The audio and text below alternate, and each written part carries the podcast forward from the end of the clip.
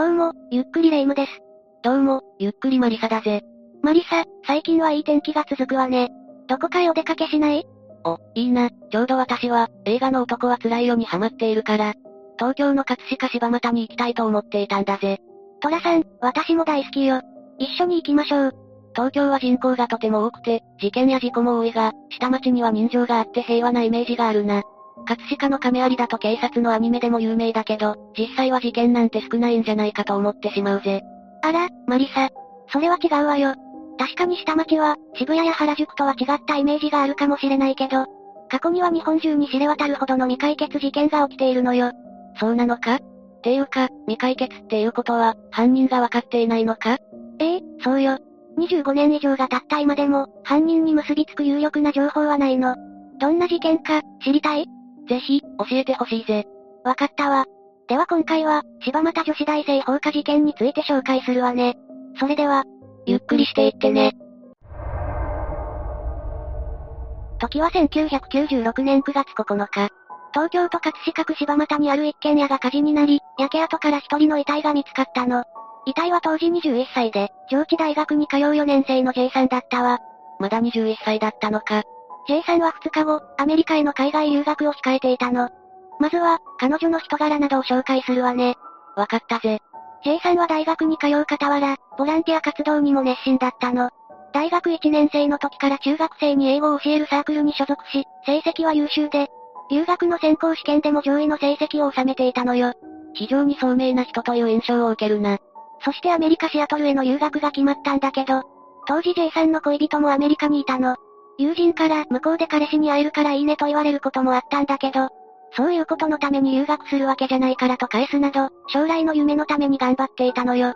このエピソードだけでも、真面目さが伝わってくるようだぜ。J さんは学業のみならず、金銭面でもしっかりしていたの。家庭教師などのアルバイトで稼いだお金も決して無駄遣いせず、通帳からお金を下ろす時も1000円とか2000円とか、必要な分だけに留めていたのよ。とりあえずドバッとお金を引き出して、あるだけ使ってしまう私やレイムとは違うな。ほんとよね。誰からも好かれるタイプだった J さんは、事件の10日前に友人たちから送別会を開いてもらったわ。その時、少し帰りが遅くなってしまったんだけど、その時に怖い思いをしてしまうのよ。な、何があったんだ？帰宅するために J さんが歩いていると、後ろから不審な男がついてきたの。何度道を変えてもその男がついてくるから、J さんは公衆電話から自宅に電話し、母親に迎えに来てもらうことにしたわ。当時はまだ携帯やスマホもなかったから、公衆電話に駆け込むしかなかったのか。知らない男がずっとついてくるなんて怖すぎるから、親を呼ぶのが一番だな。そして迎えに来た母親と共に、その日は帰宅したの。でもね、この男のこと以外にも、J さんは自分の身に危険が迫っていることに気づいていたみたいなの。ん？どういうことなんだ？ある日、J さんは歯医者に行ったんだけど、私に何かあったら、歯の治療痕でわかるねなどと意味深な発言をしていたのよ。普通、何もトラブルがなかったら、まず口にしない発言よね。そうだな。そして事件前日の9月8日。この日、J さんは中学時代の友人たちと近所のファミレスで会う約束をしていたの。海外へ留学するとしばらく会えなくなるから、みんなで別れを惜しんでいたそうよ。その日は朝まで、友人の悩み相談に付き合ってあげるなどしていたわ。本当に、優しい人だったんだな。楽しい話は尽きず、解散したのは日付が変わった朝。これが事件当日の9月9日ね。続いては、J さんが帰宅してからの話をするわね。J さんは葛飾柴又の実家に住んでいて、両親と姉の4人家族だったの。当日、父親は福島県へ出張に行っていて、姉も仕事に出ていたわ。J さんは明け方まで起きていたことから疲れていて、お昼頃まで2階にある自室で眠っていたの。至って普通の家庭で育ったんだな。ええ。そしてこの日は、朝から雨だったの。それはどんどん強まっていって、午後3時を過ぎる頃には土砂降りになっていたわ。その頃には J さんもトイレのために1階へ降りてきていて、仕事へ出かける準備をしていた母親と会話しているのよ。お母さんは、夕方くらいからお仕事だったんだな。その際、J さんは母親にこんなに雨が降っていても、自転車で出かけるの？と質問していて、これが母と娘の最後の会話になってしまったわ。何気ない会話だったのに、結末を知っているから胸が痛むぜ。そうよね。そして午後4時前に、母親は出勤するために自宅を出たの。この時、玄関の鍵はかけなかったそうよ。え、田舎だとそういうこともあるだろうが、東京で無施錠は危険じゃないか？そうなんだけど、当時は東京でも下町は鍵をかけない家が多かったとされているわ。そして午後4時半過ぎ、J さんの自宅から火の手が上がり、近隣住民が119番通報をしたわ。お母さんが家を出てから、まだ1時間も経っていないのに。午後5時頃、J さんの父親が新幹線で東京に戻ってくる途中、職場から連絡を受けて自宅の火事を知ったの。火は午後6時くらいに消し止められたんだけど、家の中はほとんど燃えてしまったわ。J さん宅の両隣の家の壁も焼けるほどだったから、火の凄まじさがわかるわね。燃え移ってしまったんだな。それで、J さんはどうなったんだ ?J さんは、2階にある両親の寝室で発見されたわ。父親の布団の上で横向きに寝かされ、頭から膝にかけて夏用の掛け布団がかけられていたの。着衣の乱れはなく乱暴はされていなかったんだけど、すまきのような状態だったわ。すぐ病院に搬送されたんだけど、二度と目を覚ますことはなかったの。なんてことだ。あと二日で留学だったのに。さらに J さんは、両手と口をガムテープで塞がれていたの。そして両足はストッキングで縛られていたんだけど、これが唐毛結びという特殊な結び方だったのよ。唐毛結び？私は初めて聞く結び方だぜ。唐毛結びは、造園業者の技能検定2級の試験課題の一つなのよ。もちろん、誰かに教わって練習すればできることもあるだろうけど、一般的には電気工事用や和服の着付け、土木作業、腰回収などの仕事を経験した人以外には、まず馴染みのない結び方だと言われているわ。ええそうなのか。通りで私は知らなかったわけだ。J さんの発見時、彼女は最後に母親が見たパジャマ姿ではなく、白地の横縞のシャツと、黄色の半ズボンを着用していたの。おそらく母親の出勤後に着替え、その直後に犯人が自宅に押しかけたと推測されているわ。彼女にはかなり抵抗したと見られる傷が数箇所あったんだけど、凶器は現在も発見されていないのよ。犯人が持ち去ってしまったのか？凶器を使用した上、火まで放つなんて。まったく、同感よ。ただ J さんの期間には巣がついていなかったことから、火をつけたのは彼女が亡くなった後の可能性が高いの。どっちにしても、最低だけどな。それにしても、こんなことをしたのはどこのドイツなんだ？それじゃあ次は、目撃された不審人物について見ていきましょう。さっき、J さん宅に火をつけられたと話したけど、それは仏壇にあったマッチを使用したみたいなの。マッチ箱からは A 型の血液が採取され、これは J さん宅の誰でもなかったのよ。他にも家族以外の DNA が検出されているわ。それだと、部外者の可能性が高くなるよな。そうね。J さんにかけられていた掛け布団にも血がついていたんだけど、それもマッチ箱についていた DNA と一致したのよ。さらに J さんの手や口を塞いでいたガムテープは外から持ち込まれたもので、植物片、木片、3種類の犬の毛が付着していたわ。J さんの家では一度も犬を飼ったことがなくて、犯人が複数の犬に囲まれた生活をしていたかもしれないのよ。犬も、自分の飼い主が犯罪者かもしれないなんてかわいそうだぜ。あくまでもガムテープが犯人の私物だったらって話だけどね。こうして警察による捜査が開始されたんだけど、数件の不審者情報が入ったのよ。まず、事件の数時間前に J さん宅の近くで主婦を尾行し、家の前でライターをいじり、体操をしていた中年男性が目撃されているわ。もう怖いんだが。他にも柴又三丁目はどこですか？と聞いた男もいるみたいなんだけど、この地名は J さん宅付近なのよ。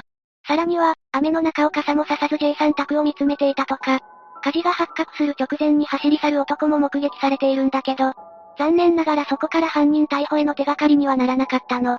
聞いている限り、どいつも怪しく感じてしまうぜ。ちなみに、犯人の目的って空き巣なのか？それもわからないの。J さんの家からは聖徳太子の肖像入りの91万円札だけが持ち去られていて、預金通帳や J さんのトラベラーズチェックなどは全て残っていたのよ。ますますわからないぜ。一体、何がしたかったんだ？でもね、マリサ。警察は顔見知りによる犯行を疑っているの。なぜなら、手にかけてしまった人の顔に布などをかけるのは、顔見知りが犯人だった場合が過去に多いからなのよ。あとは J さんの留学2日前というタイミング。他にも家族全員が外出していた時間を狙っていることからしても、J さんのプライベートを少なからず知る人物ではないかと言われているの。そうか。目撃情報も少ないのが、本当にもどかしいな。そうなのよ。現在に至るまで、延べ11万人以上の捜査員が投入されているんだけど、犯人特定には至ってないのよ。警察も焦燥感が出てきてしまいそうだが、何よりも J さんのご家族のことが心配だぜ。そういえば、J さんのご家族はどうしていらっしゃるんだ ?J さんの事件は、その凄惨さもあって日本中で話題となったわ。しかも未解決事件ということは、犯人がまだどこかに潜んでいるという恐怖も相まって、未だに注目度の高い事件となっているの。J さんの遺族は、誰よりも長い苦しみの中で生きていらっしゃるのよ。最愛の娘を、突然何者かに奪われた辛さは想像を絶するよな。ええ事件から25年後の2021年、J さんの姉の A さんが、初めてメディアの取材に答えたの。J さんより3歳年上の姉は、事件当時、結婚を控えていたわ。姉は病院に勤務していたんだけど、残業をしている時に、自宅が火事になっているという知らせを受けて、急いで家に戻ったそうよ。家が火事だなんて、誰もがびっくりするもんな。姉が帰宅すると、すでに緊急車両や人混みが自宅を取り囲んでいたの。母親は近所の人の家にいたんだけど、すでに泣き崩れていたそうよ。姉は最初、火事の原因は火の不始末かと思っていたんだけど、訳もわからないまま警察署で3時間に及ぶ事情聴取を受けて、事件だと知ってしまったの。ショックで言葉も出ないだろうな。姉は何人もの刑事に、同じことを何度も質問されることを不思議に思っていたの。その時、机の上の書類がふっと視界に入り、そこに刃物やガムテープなどと書いてあり、すべてを悟ったのよ。そして事情聴取が終わった後、警察署にある霊安室で、妹の J さんと対面したの。姉は今でも、棺の中の J さんの表情が忘れられないと語っているわ。J さんは、どんな顔だったんだ ?J さんは完全に目が閉じきっていないような感じで、それがとても悲しげに見えたと語っていたわ。よく人が亡くなった時に、安らかな表情を浮かべていたなんて表現することがあるけど、それとは程遠いものだったのよ。望んでもいないのに、いきなり善とある未来を奪われたんだ。どれほど悔しかっただろうか、悲しかっただろうか。こればかりは、体験した人にしかわからない辛さよね。姉はとても J さんと似ていて、仲も良かったの。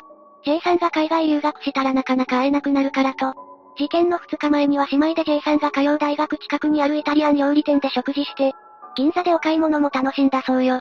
もう聞いているだけで涙が出てしまいそうだ。なんでもない日常がいかに幸せなことか。それは誰よりも、姉が感じていたことよ。姉は J さんと毎日何気ない会話をしていたんだけど、J さん亡き後は今日も話していないと考えながら日々を過ごしていくうちに、本当に自分の妹がこの世からいなくなってしまったんだと痛感させられたの。妹が亡くなったことを受け止めるためには長い時間がかかったんだけど、気の休まる暇はなかったわ。いつも当たり前のようにそばにいた妹が、突然いなくなってしまったんだ。気なんか休まらないだろう。それもあるんだけど、事件から半年ほどは仕事と夜間の学校を両立し、土日はいつも警察署で事情聴取を受けていたの。また、姉妹で顔がよく似ていたことで、警察からもしかしたらお姉さんが狙われたかもしれない。と言われて不安になってしまい、夜道を何度も振り返りながら歩いたり、寝る前には睡眠薬を飲む生活となったわ。母親は食事も取れないほど追い詰められ、姉も決まっていた結婚式を延期にしたわ。だけど、自分まで倒れてはいけない、妹のために犯人を捕まえたいとの思いで、精一杯走り続けてきたそうよ。お姉さん、自分だって苦しかったはずなのに。なんて強い人なんだ。それからの姉は、婚約者と結婚して二人の子宝にも恵まれたわ。子供たちが小学生の頃、J さんの事件がニュースで流れ、子供が祖父母の家にある家と同じ写真が、なぜテレビに映っているのか、と質問してきたことで、すべてを打ち明けたのよ。子供たちにも知られてしまったんだな。それで子供たちは、事件を知ってなんて言ったんだ？許せないという思いとともに、J さんに会ってみたかったとも言ったそうよ。だけど、もう二度とおばである J さんに会わせることができないんだと思うと、姉は何とも言えない辛い気持ちになったの。2021年の取材当時、姉の長女は J さんと同じ21歳になり、都内の大学に通っていたわ。姉としては、どうしても J さんと長女の姿が重なってしまい、21年という短い生涯を閉じてしまったんだと、改めて切ない思いになってしまうそうなの。人生の節目節目でもしも生きていたらと元気な姿が浮かんでしまうよな。だけどきっと、子供たちの成長はお姉さんの心の支えとなったはずだぜ。そうね。姉は子供たちに、夢を諦めず、志を大きく持って社会人になってほしいと思っているの。今も捕まっていない犯人には、逃げ回っていないでちゃんと実施してほしい。同じ人間なら、罪を償いなさいと言いたいとコメントしているわ。そして姉は、J さんからもらったピアスを今でも大事にしているのよ。現在、J さんの実家は取り壊されてしまってもうないんだけど、父親は自身が会長を務める被害者遺族の会を通じて、精力的に活動を続けているわ。お姉さんの言葉が、犯人の心に深く突き刺さっていることを願うばかりだぜ。マリサ、今回の話はどうだったかしら？東京の下町という暖かな場所で、こんな凄惨な事件があるなんて思わなかったな。しかも、犯人はまだどこかで生きているのかと思うと、なぜ実施しないのかと怒りが込み上げる思いだぜ。そうよね。J さんの家族は娘を失った痛みの他に、自宅も全焼してしまったからついの住処としてマンションも購入し、父親は50歳にして住宅ローンを組むことになってしまったの。全焼した自宅の取り壊し費用も自腹だったし、火災保険では到底賄いきれない金額だったんですって。どうして被害者が、ここまで苦しまなければならないんだと思ってしまうな。ええ。だから J さんの父親は、自身が経験した辛い思いを、他の被害者遺族にはさせたくないと思い、日夜活動していらっしゃるのよ。そうか。いつの日にか犯人が捕まって、J さんにその報告ができることを心の底から願っているぜ。私も、心からそれを願うわ。というわけで今回は、柴又女子大生放火事件について紹介したわ。それでは、次回もゆっくりしていってね。